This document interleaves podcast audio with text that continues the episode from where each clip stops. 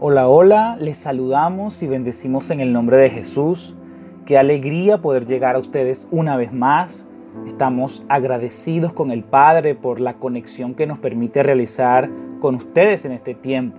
Seguimos avanzando en la tarea que Dios nos asignó de ayudar a la edificación de esta generación para que sea útil para su propósito. Entramos ya en nuestro segundo módulo del curso El líder de los últimos tiempos, un curso que nos llevará a comprender la idea de Dios para este tiempo y cómo eh, debemos ejecutar su plan.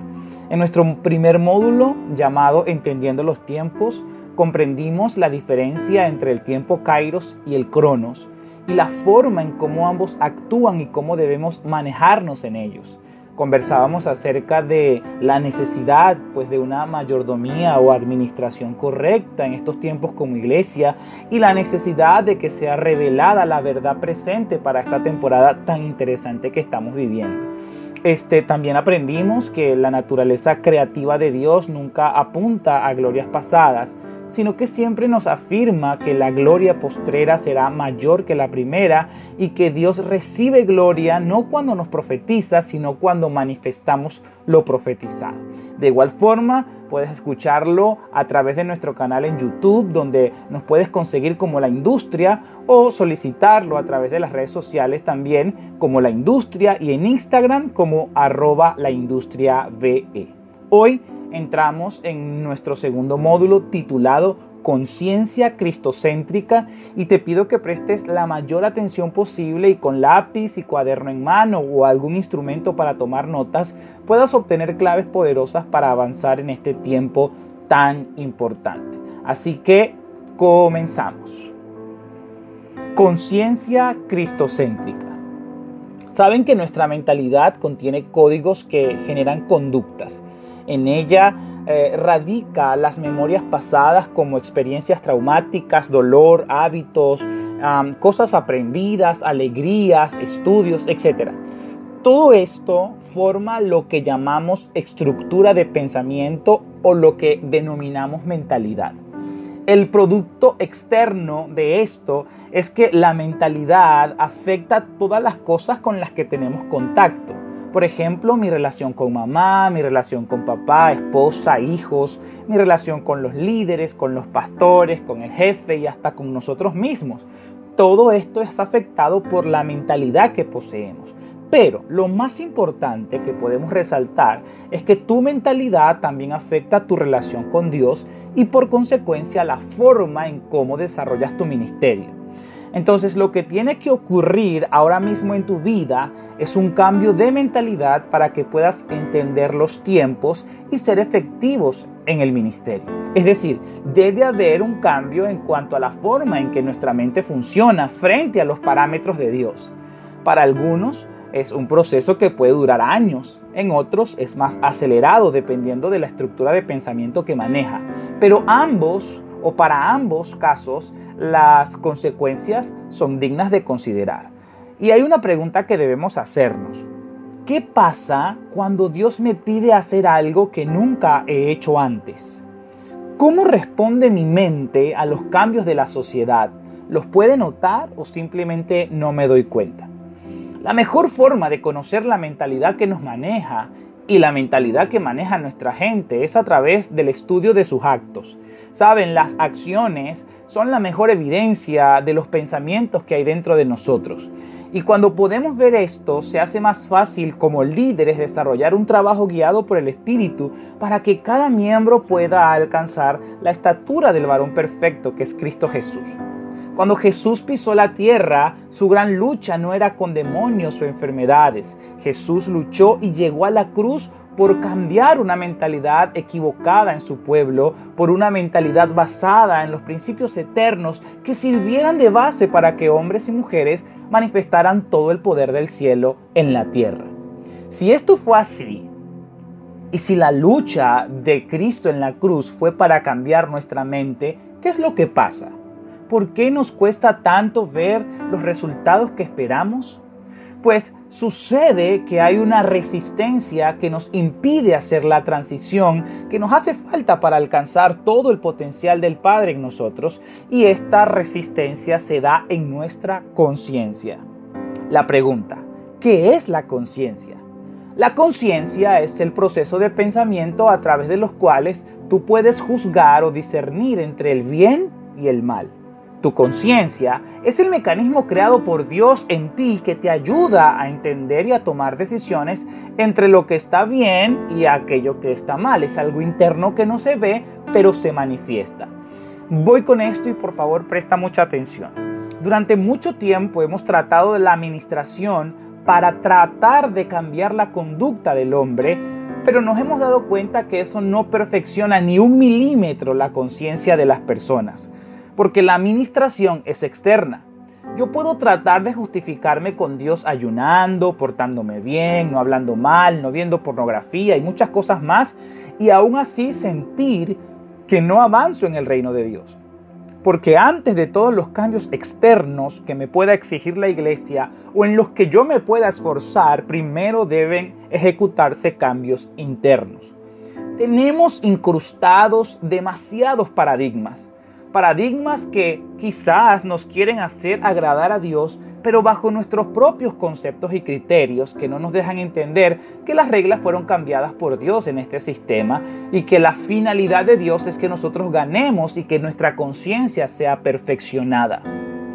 Una conciencia perfeccionada es el primer paso para avanzar hacia el destino que Dios preparó para ti. ¿Cuántas veces has sufrido por tus errores?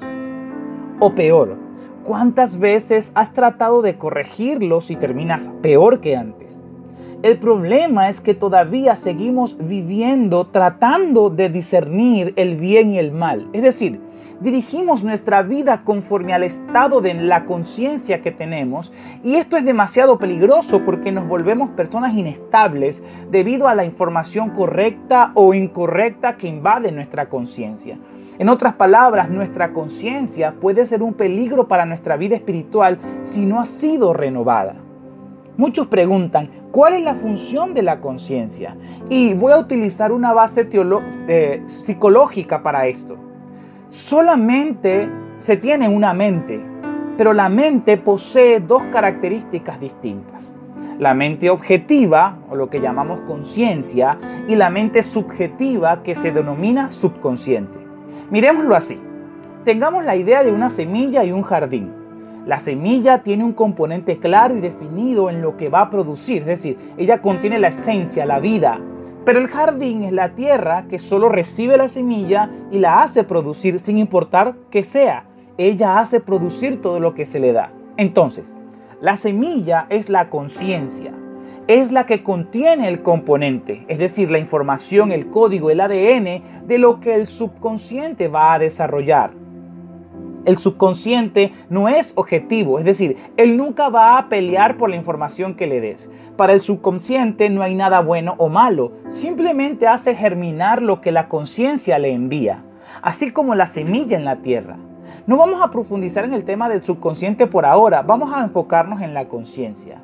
Porque es allí, en la conciencia, donde se procesa la información y se filtra según el, el, paradigma que tengamos y todo ello causa un efecto directo en nuestras vidas y en nuestro destino. ¿Por qué? Porque la forma en cómo esté siendo utilizada nuestra conciencia y el estado de ella nos define como líderes. La lucha por avanzar o detenernos se da en nuestra conciencia. Mucha gente quiere cambiar su vida haciendo ajustes afuera, pero el verdadero cambio solo será posible cuando perfeccionemos nuestra conciencia. En nuestra conciencia se concibe el poder de decidir y todos vivimos por eso, pero Dios no quiere que sea así. Entonces, podemos preguntarnos, ¿Dios no quiere que yo decida? Y para entender esto vamos al inicio de la creación porque allí está la clave. En la creación del hombre, Dios tenía una intención clara y precisa con él. Básicamente era esta. Tú serás el dueño de todo lo creado. Te coloco como gobernante absoluto. Ninguna cosa creada estará por encima de ti. Quiero que señores todo lo que hay, pero hay una condición. Tú señorearás sobre todo, pero yo te voy a señorear a ti. Y se lo ejemplificó diciéndole, puedes comer de todo árbol menos del árbol de la ciencia del bien y del mal. Es decir, si comes del árbol de la ciencia del bien y del mal, vas a vivir por tus propias decisiones. Pero si no lo haces, yo decidiré por ti y seré tu conciencia, porque yo quiero decidir por ti y a través de ti. Cuando el hombre cae en desobediencia, lo que hizo fue quitarle a Dios la única área que Dios había dejado para él mismo, para ser el rey, la conciencia del hombre. Y desde entonces los hombres a lo bueno le dicen malo y a lo malo le dicen bueno, a los que son determinados le llaman fanáticos y al evangelio le llaman religión. Escúchame, escúchame, si el señorío de tu conciencia aún está en tus propias manos, serás un fracaso para el plan de Dios. Para los últimos tiempos, el tipo de líder que Dios quiere usar es aquel que le ha entregado su conciencia a Dios. Es decir, el trono de Dios debe ser tu conciencia para que desde allí pueda gobernar toda la creación a través de ti. Y cuando esto pasa, o perdón, cuando esto no pasa, cuando no le entregamos a Dios nuestra conciencia para que Él gobierne, comenzamos a confundir los tiempos, las estaciones, los movimientos del Padre y le llamamos a las cosas que Dios estableció como no son. Y llamamos a las cosas que no son como si fueran. Es decir, a la religión le llamamos Dios y perdemos la oportunidad de, ser usados. Y es aquí donde el nuevo pacto entra en vigencia y tiene un poder extraordinario en nosotros. Porque el nuevo pacto funciona cuando Cristo es el rey en el proceso de pensamientos que disciernen lo que está bien o mal para cada uno. Muchos están confundiendo emoción con gloria.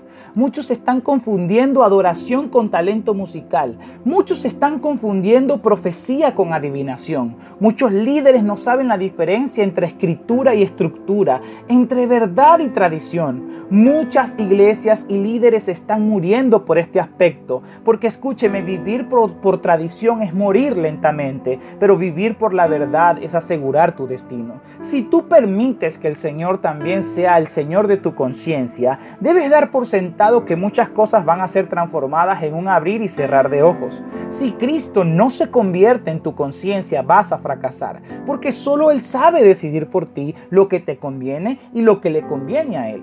Mucha gente vive en confusión y no entiende lo que Dios está haciendo en estos últimos tiempos por una conciencia que tergiversa y altera la verdad. Hay demasiada gente atada porque no ha tenido un encuentro con la verdad. Juan capítulo 8 versículo 32 dice, y conoceréis la verdad y la verdad os hará libres. Este versículo súper poderoso no está siendo una realidad en muchos creyentes. Y no es por culpa de la verdad, es por culpa de una conciencia que no permite que entendamos esa verdad. La verdad causa libertad, libertad de angustia, de depresión, de ansiedad, de religión. Pero la verdad también destruye los paradigmas que a veces nos hacen sentir cómodos en estos tiempos y quizás por eso nos da temor acercarnos a ella. El reino opera con obediencia a la verdad. La obediencia de la iglesia afecta directamente la sociedad. Escúchenme, cada vez que la iglesia obedece, la sociedad es transformada. Debemos aprender a obedecer para que la sociedad sea afectada. Pero la pregunta es, ¿a cuál verdad estamos obedeciendo? ¿A la verdad de tu conciencia dañada o a la palabra del Padre? La conciencia es el piloto de la vida. Imagínate a Cristo piloteando a un grupo ordenado y disciplinado de miles de personas que no piensan por sí mismos, sino que están consumidos por el cumplimiento de la palabra del Padre. El líder que Dios va a usar en los últimos tiempos es el líder rendido desde su conciencia para manifestar a Cristo a través de todas las áreas de su vida.